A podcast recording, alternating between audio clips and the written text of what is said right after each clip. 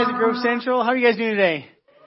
Pretty good. Good start to a day. All right. Well, hey, for you that are like, I'm not sure. After the message, you, after today's service, you're going to be like, I'm sure it's going to be a great day. Um, welcome all those two in line. Thanks for being with us. Uh, it's great to see new faces in Grove Central. We're at 100% capacity, so we have room in both services if you guys want ever want to join us. Uh, no word on the theater yet. Just you know, I'm just sending out emails, made phone calls. We're waiting to hear back when we can get back. So uh, they open. They're supposed to open middle of May, and then they're supposed to let us come in sometime after that. But until we get a contract and work through all that, we won't. We can't really use it yet. So we're waiting, but we'll keep doing stuff here. But until then, we want to start gearing up our G kids. And so parents, if you have kids, start bringing them. We have. We've always had a little bit of a ministry in the back back room, uh, but now we're month of May. We're going to start opening it up a little bigger. Have some outside ministry for them. So uh, parents, if you're watching, you want your kids to come, we'll have something for your kids to come and join us. All right. Uh, next week would be a great week to start, so be with us. Awesome. All right, so today we're in part four of a series that's called Level Up. Really, the idea is this: in our lives, right? If I ask you a question, what level are you at when it comes to your finances? Are you like on level one still, are you like I'm on level 300? It's awesome, right?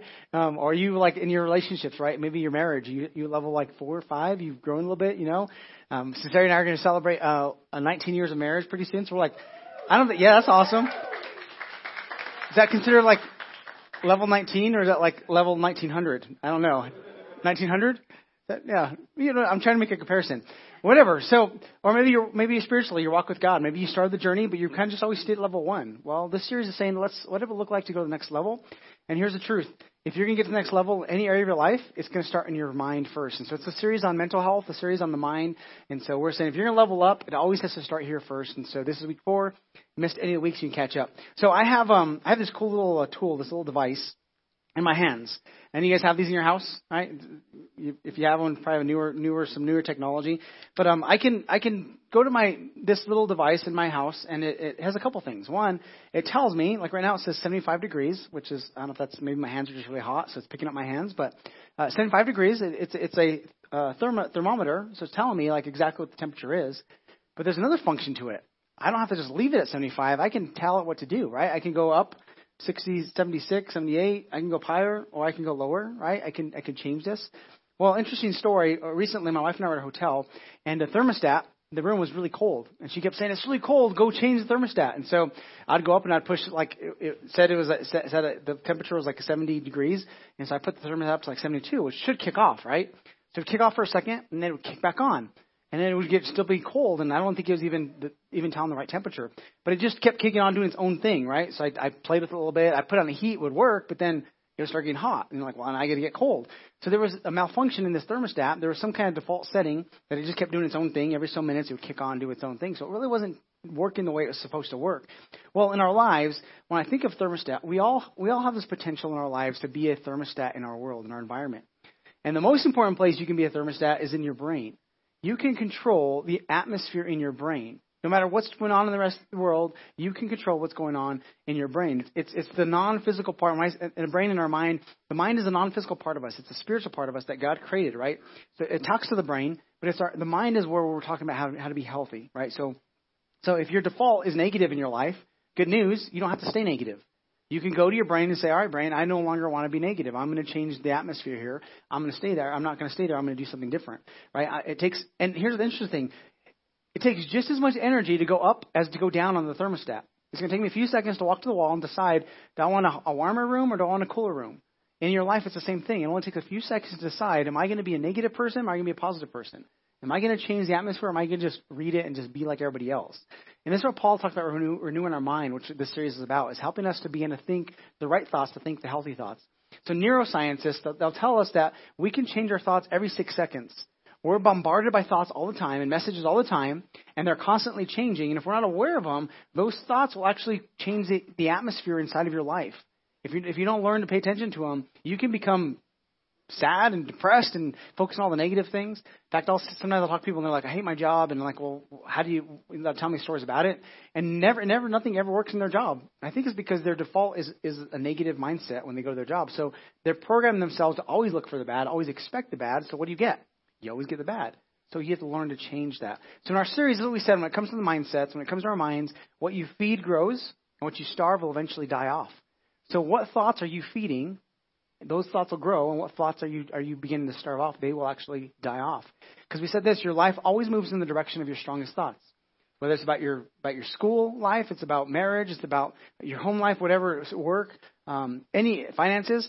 Your life is going to move in the direction of your strongest thoughts in those areas. So we need to learn to say, how can we begin to control these thoughts? So last week, week three, I gave us a challenge called the God Box. Did anybody do the God Box? Anybody? All right, I see a couple hands. Awesome. Uh, one lady told me she did the God box, and then she talked to some of her friends about the God box, taught them what that meant, and that it was very helpful. Pretty cool. So the box I had, I actually gave it away last week. So I went home that night and I made my own, a different God box, but it was actually just a note on my phone that says God box. That became my God box, right? So it's the little note that just has it. Here's the thing: it's not where we put God in the box. It's where we put our our anxieties, our our our needs, in that box and we give it to God, right? Essentially, we're saying, God, I trust you with this. I know you can take care of these things, and we we give Him the the ability to help us in that in that process. So if you didn't catch last week or you didn't do a God box, I would encourage you learn to begin to practice some of these things because they'll help you to always stop worrying and being anxious about these things because God wants to help us on this journey. Um, and we said this last week: if your God is small, your problems are going to feel really feel really big. But if your God is big, then there'll be no problem in your life that will ever compare to how big God is. And so He invites us into this journey. So here's our theme verse for the for the series. It's found in Romans 12. Paul tells us this in Romans 12. He says this: um, "Do not conform to the patterns of this world, but be transformed by the renewing of your mind. And then you will be able to test and approve what God's God's will is, His good, pleasing, and perfect will. So God's good, pleasing, and perfect. If you don't know what God's will for your life is, it's good, it's pleasing, and it's perfect. A lot of people don't ever find it because they don't do the first part. See, Paul says, don't conform to the patterns of the world. Don't don't just be a uh, a thermostat. Wait, a thermometer. Thermometer is the one that reads the temperature, right? Don't just be a thermometer that just says, "Hey, here's what it is like." I just I just go with my default just to, to read what the environment is. I'm just gonna if it's negative, I'm gonna be negative. I'm just gonna go with it. So saying, don't conform to the pattern. There is a pattern that our world has. Like some people tell me, like marriage doesn't work. It's just it's an antiquated idea. It just doesn't work. Well, yeah, the way the world does marriage, it doesn't work. I agree because it's the pattern that we've sent that doesn't work. Here's why: because all of us are selfish by nature, and if we don't let God deal with our selfishness, that will always derail and mess up our relationships. And so when the world doesn't understand that, they'll get in a pattern of it's about me. It's about fulfilling my needs. It's about getting these ideas that the other person wants to make me happy and, and, and complete me. No, it doesn't. Only God can complete us in certain areas of our life. And so he's saying, don't just conform. Don't just go with the flow. Don't just become a thermometer that just reads the temperature, but, but be transformed. Be a transformer, right? This is a therm, thermostat. Be that kind of person that says, I don't have to live in a negative environment. I'm going to change it. I don't have to think about that all the time. I'm going to change it. I'm going to do something different with the way I'm thinking. And then he says, when you do this, when you let God renew your mind, then you'll be able to, to test and approve what God is going to do in your life, what His will is. And it's a good, it's a pleasing, it's a perfect will. So you got to learn to trust Him on this journey. Uh, one commentary, I love how he said it. He said it like this: If the world controls your thought thinking, you are a conformer. You're just a thermometer. But if God controls your thinking, you are a transformer. You're a thermostat. So how many of you guys want to be a thermostat in your life, right? Compared to as, a, as, as just a thermometer, just reading the temperature. I think we'd all say, I want to get better in certain areas of my life. Well, here's the thing. You have to learn to begin to walk over to that thing in your mind and say, I'm not going to let that dictate how I feel. I'm not going to let that dictate what I do. I'm going to begin to move in the right direction. Because remember, your life will always move in the direction of your strongest thoughts. So the way you think about things is going to impact how you move forward with your life. And this is this is really important. So Dr. Karen Leaf, I've been talking about her the last few weeks. She's a neuroscientist. She talked about how the way the way the brain thinks. She says there's a really good a thing that, that predicts the success of people. In fact, she says here's her quote. She says this: "The way you understand and use your mind is predictive of how successful you will be." So, you know how successful you'll be in your relationships? It determines on how you understand and use your mind in that relationship. Let me give you an example. All right, any of you guys ever watch football? I know it's not football season, but it's going to come soon, right? So football, you, you, get these guys who are quarterbacks, right? And they're, they, they get the ball and they step back. And then as they're looking for to pass the ball, they hear this noise, right? Of do, do, do, do, do, do on the ground. They probably even feel it because that's a sound of a 350 pound man running at you at full speed. How many of you guys know what, what comes after that sound? If they hit you, a lot, a lot of pain, right? You with me? So any wise person would be like, I'm out of here, right? Fear is going to take over. I'm going to run away. I'm going to do it. And most young quarterbacks, that's what they do. They get in the pocket and they hear, they like, they freak out and they start running around everywhere, right? But the really good quarterbacks, they stay in that they call the pocket, right? They hear the noise, they feel like they wait, they wait, they wait, they wait, and then they throw the ball and then touchdown, Super Bowl, right? So The really good ones, they've learned not to let their feelings control, but they've learned to say, I'm going to be in control. I'm not going to let my feelings lead. I'm going to let my actions lead. I'm in control the way I think. And so in every area of our life, if you want to know how successful you'll be, it's, it's are you going to let your feelings dictate everything you do? Or are you going to become a person that understands and uses your mind in a productive way in every area of your life? Because you win and you lose the battles in your mind. If you don't like school, I guarantee you a lot of times it's because you have a negative mindset about it. And until you change that, you will not really be be as successful as you could be because you have to change something in it. So Dr. Karen Leaf says we tend to think it's 21 days to start or start or break a habit. She says actually in your mind it takes 63 days to change a thought, not 21 days. So three cycles of those 21 days. So if you have a negative thought that's been your whole life in town, you'll never be good at something. So it's kind of good and bad news. I mean, 21 days already sounds long, but if you'll stick with this and you replace that negative thought with something good, after 63 days, you know what's going to be uh, instead of the negative, it'll be a positive, whatever thought you've given it. And we can remove things and we can put things in our mind, new thoughts, which is incredible how God made us. Well, Marcus Aurelius, he says this about our life. He says, A man's life is what his thoughts make of it. A man's life is what his thoughts make of it. So, that same quarterback, right? One quarterback, his thoughts, his, his emotions are going crazy, I guarantee, because he knows the pain that comes with it. Like, like I, one receiver, they asked him a question, like, why do you, you have one job, just catch the ball. Why can't you catch the ball? He says, well, you ever been tackled by a, a, a big man that's bigger than you that's running full speed? It's like, there's a lot of pain there. And as soon as you hear those footsteps, it's a little hard to focus on just that one thing. You're now thinking about what could be. Well, a successful person, they've taken that potential for pain and they've said, I'm going to calm myself down in the middle of it. Great athletes, right? I'm going to teach myself not to freak out. I'm going to stay calm in that moment so that I can, I can uh, execute. I need to execute. Well, successful people, whatever situation they're in, They've learned to make of it what they want to make of it. You have two people in the same situation. One is saying this is the worst thing in the world. The other one's going to say, I think God can still do something through this. And some people will say, well, I've been through something really bad. How can God even use that? Well, the thing you went through, the thing you overcome, might be that you can help somebody else overcome that thing. Why don't you use your life to make a difference in somebody else's life? Why don't you use your pain to bring maybe help help others avoid that same pain and that frustration? There's always something good that could come out of it if will make of it. So he's saying, if you want to know what your life is, it's really what a person makes of it, the thoughts, the thought life that we speak and think of all the time. So Roman, and Paul tells us in Romans 12 too. Let me read the message paraphrase. He says this: um, Don't become so well adjusted to your culture that you just fit into it without even thinking. So don't just go with the flow, right? Don't just be a, a thermometer, right? Instead, fix your attention on what God, on God, and then you'll be able to change from the inside out.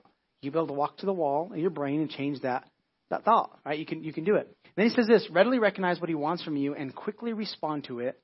Unlike culture, that's always dragging you down to its level of immaturity, God brings the best out of you, develops well formed maturity in you. So he's saying if you just go with culture, you're always going to be dragged down to their level of what's comfortable for them. And culture always settles for mediocrity. It always settles for the average, right? That's, that's what we get. Like, like the example of marriage.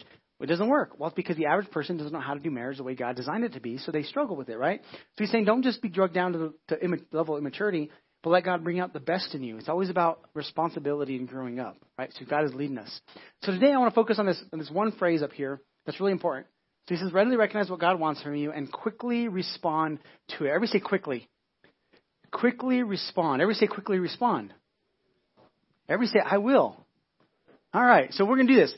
I'm going to teach you guys how to do this. This is probably one of the most important keys when it comes to changing our lives, right? You have to quickly respond. You don't like the, the air just kicked on. It feels pretty good right now, right?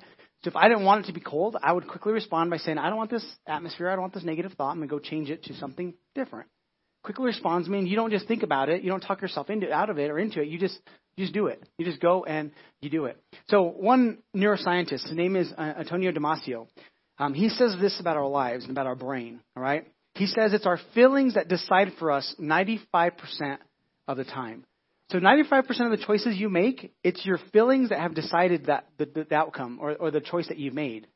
We tend to think it's logic. I'm a smart person. No, it's it's what I think about that I decide. No, it's what you feel, right? So it's not the logic that makes the decision. It's our feelings that make the decision. He says that in fact we are feeling machines that think, not thinking machines that feel. And typically, we're led, most people, the average person is led by their feelings to do these things. For example, let me give you an example, right? Um, if somebody says, hey, what do you want to eat? you don't process like, hmm, what, what vitamins am I lacking? You know, I really should eat something healthy, you know, down the long run. No. What do you think? Well, what do I feel like eating, right? What do you feel like eating? And typically it's the unhealthy stuff because that usually tastes the best, right? It's the sugar, it's the, the carbs, it's, it's the fatty stuff, right? And typically when somebody says, what do you want to eat? We don't think about what we want to eat. We say, what do I feel like eating? And we make that decision on what we feel like. That the same thing, same thing applies to everything in our lives. It's typically when, when there's a, a choice in front of us, it's what do I feel like doing? Because nobody, most people, or somebody raise their hand, they do, but most people don't like to wake up in the early in the morning to go exercise. They just don't feel like it. Why? Because my my pillow feels a lot more comfortable than the bike, right? My pillow feels a lot more comfortable than the sidewalk, running on the sidewalk. My pillow feels a lot more comfortable than putting these weights that's gonna, you know, make me super buff. But I'd have to make a choice. We let the feelings dictate. So here's how this neuroscientist found this out. He, he, he did this study on these patients who had brain damage. And, and these people had no emotions. Because of the damage in the brain, they, they lost their ability to have some emotions in their life. And the, the, the, um, the side effect of it is they couldn't make decisions. Like you could ask them about life and making choices, right? So their, their prefrontal cortex was, was damaged and hurt. They, they could they could logically figure out things. Like you'd ask them like what's important about things and what they should do. They can logically tell you what they should do, but when it was time to make a decision, they just they had to you had to make it for them. They couldn't do that. Different drugs do the same. They impact us the same way, right? They they slow our brain down in the front. We just can't think long term. This is why we have to be really careful sometimes of what we just go with culture, thinking everything's okay. We're impacted and affected by this because our brain is impacted. And what he said is it's our feelings that actually lead us 95% of the time, not logic, not everything else. It's just what we feel like. So we have to be people that overcome that because here's here's what's why our feelings are very subtle. So when you make a decision, your feelings in your brain it, it makes it in, in just a few seconds, maybe even nanoseconds. You've already decided what you're going to do because of what you feel like or don't feel like. And that's the average person. We just let our feelings lead. And it's dangerous because most of the time, feelings won't lead us into anything good. They're going to lead us into what's comfortable. They're going to lead us into whatever we feel like right at the moment, not into what's important. So here's what we need to do we need to choose what we want and then let the feelings catch up eventually because they will. Sometimes, right? Sometimes like I have to eat this. It's not, but but it's healthier, right? So eventually you'll you'll catch up. So choices lead, and then feelings follow. You want to be the, you don't want to be the average person. Let your feelings lead, and then your choices eventually just make themselves. If you want to be above average, you have to make the choice, and then let your feelings catch up with it eventually. So in our lives, the way this looks is like I said. Uh, uh, Caroline Leaf, she said, our we could change our thoughts every six seconds. So there's this uh, last week. One of the, the one of the guys in the church he, at the message, he said, you know, your talk day reminded me of um, a, a video I watched, and so he sent me this video of this name this this lady named um, Mel Robbins. And in this video, she tells her story about um, she was in a really, you know, those where you have those seasons of life that just nothing goes right, everything's falling apart, right? So her husband has some companies, they they're about, they're on the verge of bankruptcy. Um, her job, she can't work because of different things, and she's kind of just she's drinking a lot at night, and she's just really really depressed. So every morning the alarm goes off, and what does she do? She hits snooze multiple times until finally she can't hit it because she has to get up because her kids have to get ready for school, things like that. So she, she gets in this pattern, right, of just of of being depressed and not not ever doing anything. And she knows it's not healthy. She knows it's not good, but she that's the way she feels. So she's letting her feelings just kind of lead her life. And so one day she's watching this TV show and it's the rocket taking off. And you know when the rockets are going to take off, you have to count down five, four, three, two. Do it with me, right? Five, four, three, two, one. And what happens? The the rocket just like takes off, right? Blast off, and it takes off. And she says, "That's it. I'm going to do that tomorrow. And she, she thought, had this thought, and she said, that's really dumb. That's not even going to work. Like, why would I even think about that? So, but she makes the commitment. Tomorrow morning, instead of my snooze, as soon as my alarm goes off, I'm going to do five, four, three, two, one, and I'm going to jump up and blast off into the day. You know what happens? She blasts off into her day, and it worked. And then she said the next day she didn't feel like getting up, but she told herself five, four, three, two, one, and just go for it and do it. It's a pretty good talk. And so she talks about this five second rule, all right? And so the five second rule, it's not like the one you drop the food on, right? It's like hey, it's five seconds, pick it up and eat it, right? Not that five second rule. This is a different one. This is a better one because that other one technically doesn't really work unless your house is really clean, right? And it's not really bad, but most time you don't want to eat this stuff. Okay. So five second rule. She just says it's a way that she's going to beat anxiety. She's going to beat fear. She's going to overcome, take control of her life. And she begins to use this for everything. Eventually she develops it and begins to teach it as a, as a, a way of, of, and she learns that our brains are actually wired this way. So she says you can't do one, two, three, four, five blast off because what happens after five is six, seven, eight, nine, ten. And if you're trying to talk yourself into something, most likely you're going to talk yourself into something or out of yourself, uh, talk yourself out of something within those five seconds. Some of us, we actually need to do three, two, one and go because if we wait too long, it's going to actually cause us to talk ourselves out of it. Why? Because of fear, because of emotions, right? It's like the quarterback in the pocket. It's like five, four, three, two, one. Just stay, just stay, just stay, right? We have to talk ourselves because we know that there's potentials, and our brain will it'll trick us into saying, and our emotions will trick us into saying, if you don't do, if you do that, you're to get hurt. You know, you should you should be afraid. You should be very afraid. And so um, she, she she teaches this thing: five, four, three, two, one, and then do it and, and then just do whatever you're supposed to do, and it, it'll help you move forward. So I remember when I was a, a sophomore in high school, uh, my friends and I, was, there was two brothers. We went out to Cochise Lake, and um, we went out there to go do some cliff jumping. And there's different levels of, of cliffs you can jump into the lake, and so uh, we found these little spots. It's kind of low, and we'd jump in. It was pretty nice, and then we'd go to the top with the really, really big cliff, right? So it's really, really big. And so the first day we went, we jumped in the small ones, and it was not. It was it was a lot of fun. And then, so we went to the top one, and we'd get to the edge, and we'd get little rocks, and we'd throw the rocks, and we'd count and then still counting, still counting, still counting, and then splash. And you're like, oh my goodness, that's so far down there. So then we'd walk down there and we'd dive down and make sure there was nothing that we're going to hit. We'd check it out the water, right? Um, and so we we do this the whole day. And the whole day we'd go to the top and be like, all right, you go, no, you go, no, you go. And so we didn't jump the first day. So the next day we came back and said, let's go again. So we go back the second day. And they said, this time, let's not go to the lower cliff. Let's just go to the top and let's just jump. So we go to the top and we're there and my two friends, their brothers, they're there and they're getting there and like, you go, no, you go, you know. We were there for an hour of you go, you go, you go, right? So finally I was like, guys, just one of you go. And they're like, what, you think you're so brave? Why don't you go? So I, in that moment, I didn't count down, but I essentially said five, four, three, two, one. Okay, let's do this. And I just said, all right. I didn't think about it. I just got to the edge and just jumped, right? And for the first two days, we're thinking like, I don't want to be first because I don't want to be the first to die, right? Like, you should die first.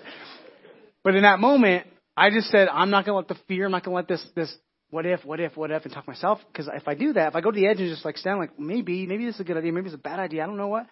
I just went for it. And as I was preparing this message, I began to think of these different moments in my life that I did things that were, I guess in some ways I told myself would be foolish, or others might think I'm dumb or weird. But I just did it. I remember in um, one service, and I was very young, and, and the pastor was, I was in church service, and the pastor was speaking, and he like in the middle of his message says, "You know what? I'm going to stop my message because I think there's somebody here that needs to make make things right with God. Like you're not living for God. You're and he kind of gives a spill, right? Like like giving our, being obedient and giving our life to God. And my heart starts pounding. And I almost feel like God's saying, He's talking about you, Eric. You need to go do this. And He says, I want, I want you to come forward. I'm going to pray for you. And I'm thinking like, my heart's beating. I'm like, I think this is supposed to be me, but I don't want to be the first one. Is somebody else? What if I'm the only one? What if nobody? What if he laughs? And instead of just talking myself out of it, essentially I just said, just go. And I and I stood up and I walked to the front and I pushed myself to that fear. And I remember thinking like after it, it was like it was the best thing I could have done because it caused me to be brave and it caused me to just do something different. Another time I was at camp, I was at a camp and uh, I was young and I remember all these these kids and, and music's going, the, the service is going right, and we're singing songs. And in this moment, I felt like Eric, you should like raise your hands and maybe even kneel down. And I talked to myself like, that's kind of weird. Like people are gonna think you're crazy. Raise your hand, and kneeling down. That's just really weird, right? And then I almost feel like God has a conversation with me like, well, are you worshiping me or are you worshiping them? Because if you're letting them dictate, you're really not engaged in worship. In that moment, I says, no, I'm, I'm all in. And I remember I did that. I just raised my hand and said, you know what? I'm, doesn't matter what everybody else is doing. I'm going to do what I think you're leading me to do. And over and over, I kept looking at these opportunities that came my way that I was kind of afraid of, but I just, I just did it. Just, just went for it, right? And here's the thing. This is the key to unlocking our potential in every area of our life. It's, it's that, that courage, is that five second courage to say five, four, three, two, one, just go for it. It's to, to fill out that application. It's to make that phone call. It's to just do what you've always wanted to do, but you're not doing it. Five, four, three, two, one, blast off. Let's just go for it. Let's just do it. It's the ability, right, for us to say, I'm going to separate the feelings from the action I'm supposed to take. I'm just going to go for it. I'm, I'm going to do the right thing, right? And so um, we we need to do this. So Paul tells us in 1 Corinthians 10:13. This is what he says about things that we face in life. He says, The temptations in your life are no different from what others experience. So in our life, the choices we make, some are negative choices, some are positive choices, some are just choices, they're neutral. But a lot of times we're going to be faced with things. And we tend to, our brain and even the enemy will t- tend, tend to tell us you're different, you're unique, nobody else experiences this, nobody else feels what you feel. And he says, no, the temptations in your life, the things that you face, they're not unique.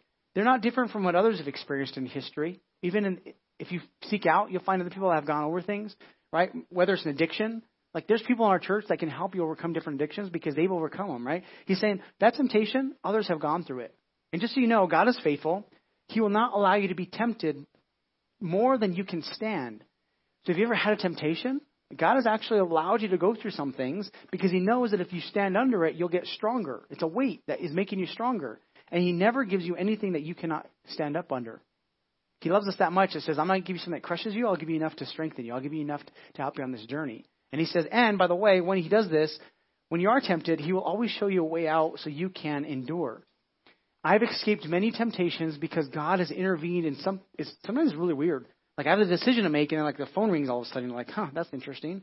Or I have a decision to make, and somebody says something out of the blue, like, "Hey, you think about this?" And it's kind of like God trying to get my attention. It's like that five second thing, like, "Hey, pay attention," because if you let your feelings lead, you're going to maybe potentially do the wrong thing. That's going to lead to negative outcomes.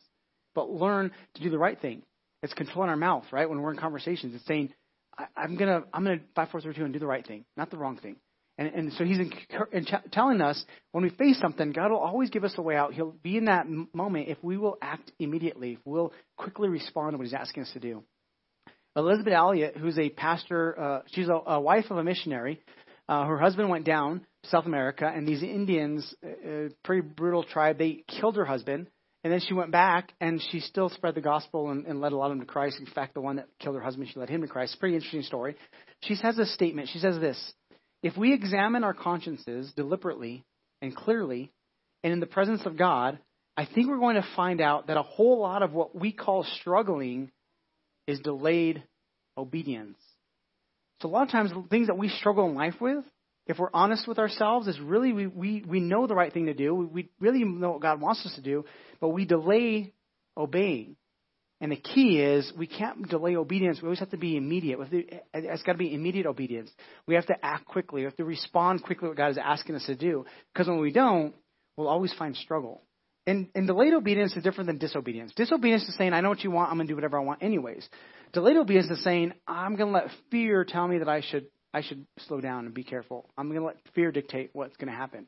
So Paul says when this happens in 2 Corinthians 10.5, he says, we must demolish arguments and every pretension that sets itself up against the knowledge of God. So essentially saying there's this battle going on. It's an unseen battle. It's a spiritual battle. And those thoughts, those things of pride, those things of arrogance, those different things that come our way, we need to actually use the weapons God gives us. It's a spiritual weapon like prayer to demolish those things. In fact, he says we need to take captive every thought and then make it obedient to Christ. What does that mean? That means when a negative thought comes in your mind, you don't just let it run wild. You say, wait, I'm going to hold on to that thought and I'm going to ask God, what do you think about this? So the enemy is telling me I'm a loser. What do you think? Oh, you created me for purpose? The enemy or my, my past is telling me I'll never be good at this. What are you saying? With enough work, I can overcome this? Okay. And we take that captive that thought and we make it obedient to the word, to what God is saying. We become that person that goes to our mind and says, no, no, I'm not going to just let that thought run wild in my mind. I'm going to say, stop. Five, four, three, two, one. What's the new thought? What's God saying about this? And he's saying that's what, that's what it means to take every cap, every thought captive as we walk to the thermostat and we say, no, not today. That might have been true back in the day. That might not have ever been true, but today I'm not going to believe that. And we change it. So let me give you a story of a man who had a decision to make. Um, and and, and uh, the outcome is going to be really, really important. It's found in the Bible in, in the book of Acts. So I talked about Paul, I think last week and the week before, um, who was used by God in incredible ways. He wrote most of the New Testament. Uh, just an incredible uh, uh, follower of Jesus. Well, Paul, um, he has this. His story didn't start the best. His story, like if you, did, if there's a time in your life you don't like Christians, you would like Paul because he he hated them so much you'd have them in prison and even killed. Um, and so he's on a journey to go kill some more uh, Christians in Damascus. He has this experience that God shows up and, and, and his whole party, this light from heaven shines down. The guys hear the voice, but they don't see it. And, and the voice talks to, to, to Paul, and he says, Why are you persecuting me? And he says, well, Who are you, Lord? And he says, I'm Jesus, the one you're persecuting me.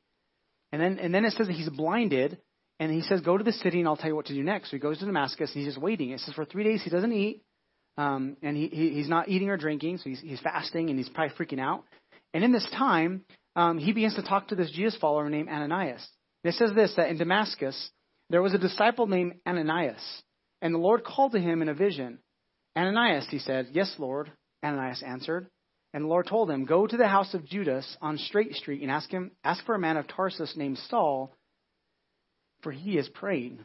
So Paul's like, okay, he, he's blind, he can't see, he hasn't eaten, he had this experience where he met Jesus on this road, right? And he's kind of like, what in the world? I was trying to kill the, people that follow this guy. Now he's want, he's trying to talk to me. This is crazy. And so he says in this, and he tells him, Ananias, in a vision, he has seen a man named Ananias. so he's like, he's actually seen you in this vision. And in this vision, he, you come and place your hands on him and you restore his sight. So he's blinded. You're going to do this. And Ananias says, but Lord, right? Um, I have heard many reports about this man, and they're not good at all. All the harm he has done to your holy people in Jerusalem, like he's he's terrorizing them. It's not good. And he's come here with authority from the chief priest to arrest all who call on your name. So now Ananias is saying, uh, time out, are you sure about this? Right? It's that quarterback, like, are you sure this could be a really big guy that's going to not just tackle me, but kill me? I don't know if I want to do this. But the Lord said, Ananias, go. This man is my chosen instrument to proclaim my name to the Gentiles and their kings and to the people of Israel.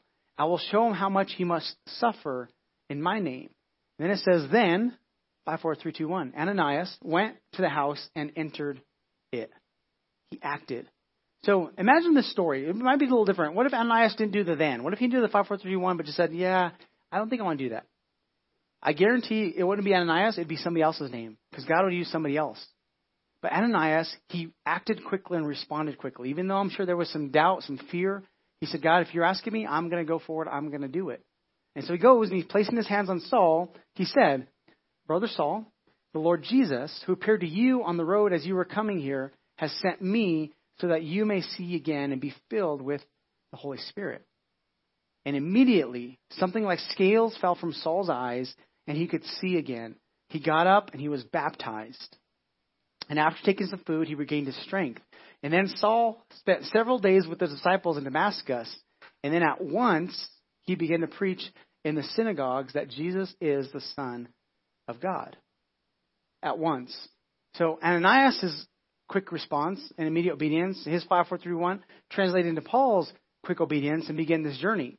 Paul wasn't ready. He was just the enemy. Now he's the, the number one voice, right? And it says all those who heard him were astonished and asked, Isn't this the guy who was uh, raising havoc in Jerusalem and along, among those who called on his name? And hasn't he come here to take them as prisoners to the chief priests? Yet Saul grew more and more powerful and baffled the Jews living in Damascus by proving that Jesus is the Messiah. So Paul didn't believe that Jesus was the Messiah. Now after this encounter, he believes he's the Messiah. And now he's going to go take it out and, and help others. So eventually, Paul, he most likely had two names, Saul and Paul. Saul was his Hebrew name, Paul would be his Roman name, but we call him Paul, the Apostle Paul. And this is his story. But Ananias had a role to play in his story. And then Paul had to make a decision. Am I going to now do what God is asking me to do? Here's the thing. In our lives, every single day, I believe every single day, God is wanting us to do things and accomplish things. But we let our feelings talk us out of those things. We let the emotions and the fear and the uh, what ifs talk us out of those things. And God is saying, Five, four, three, two, one. Just go for it. Just trust me on this journey. The sooner you do it, the sooner you'll experience all the things I have for you. Let me just help you on this journey. There's an author, author. Her name is Margaret Feinberg. She says this. She said, God is constantly on the move. So God is always on the move in your life. He wants to be moving. I cannot stay where I am and follow God at the same time. Responding requires movement. See, if you're a Jesus follower and you want to just be comfortable, you're actually not going to be able to follow where God wants you to go. You'll stay on level one the whole time because God is not at level one all the time. He wants you he wants you to get level one, but he eventually wants you to get level two. He wants you to improve and continue on, but that takes movement. That takes us saying, whatever you're asking me to do, I'm going to take that next step and I'm going to do it. And whatever he puts in front of us, it's always to develop us and help us on this journey to know him more. So he's always on the move. And if you want to follow him, it means you can't stay still, but you have to keep moving forward. That means you have to let God keep working in your life. You have to be a ther- thermostat, not a thermometer. Not just reading the environment, but doing something with it. So this last uh, week, we went to Albuquerque, our students, and um, my wife's going to help me in a second. I, I, I thought about this. So, uh, so fine arts. What fine arts is is it's a it's um, a place where the students can, can develop, discover, develop, and deploy the, the gifts that they have in their life, like art, like uh, painting, uh, drawing, poetry, um, music, um, different things like that. There's in a category called short sermon. So I went to evaluate. I was one of the evaluators for the short sermon. So there's these these middle high, middle school and high school students who get up in front of these evaluators and in front of their peers, and they show some of the, showcase some of the things that they've been working on. So they do these things. It's like I had a 12 year old uh, uh, young kid who got up and did a short sermon in five minutes. He only took three, but um, that, that's good. And he, and he did his little message, right, about the Bible and what Jesus is teaching him and stuff. It's pretty cool. So I just thought how much courage it takes for those kids to get up there and just do this. Well, we had some students. This is the first time our, our the Grove ever participated in fine arts, and uh, we had we had four that participated. And out of the four, um, they all got really good scores. So two of them, um, uh, two sisters, they were really close to going to the next round, and so they got an excellent um, certificate. In fact, we have it. So Lily and Kayla Dutton, uh, they're not here, are they? No. All right, celebrate them. So Lily and Kayla, good job. We're proud of you guys. Thanks for putting yourself out there. It takes a lot of courage. Thank you for doing that. And then we have another two that um, uh, entered entered into some different categories. And so Sophia and Adrian, would you guys come up here? We want to celebrate you guys. Yeah.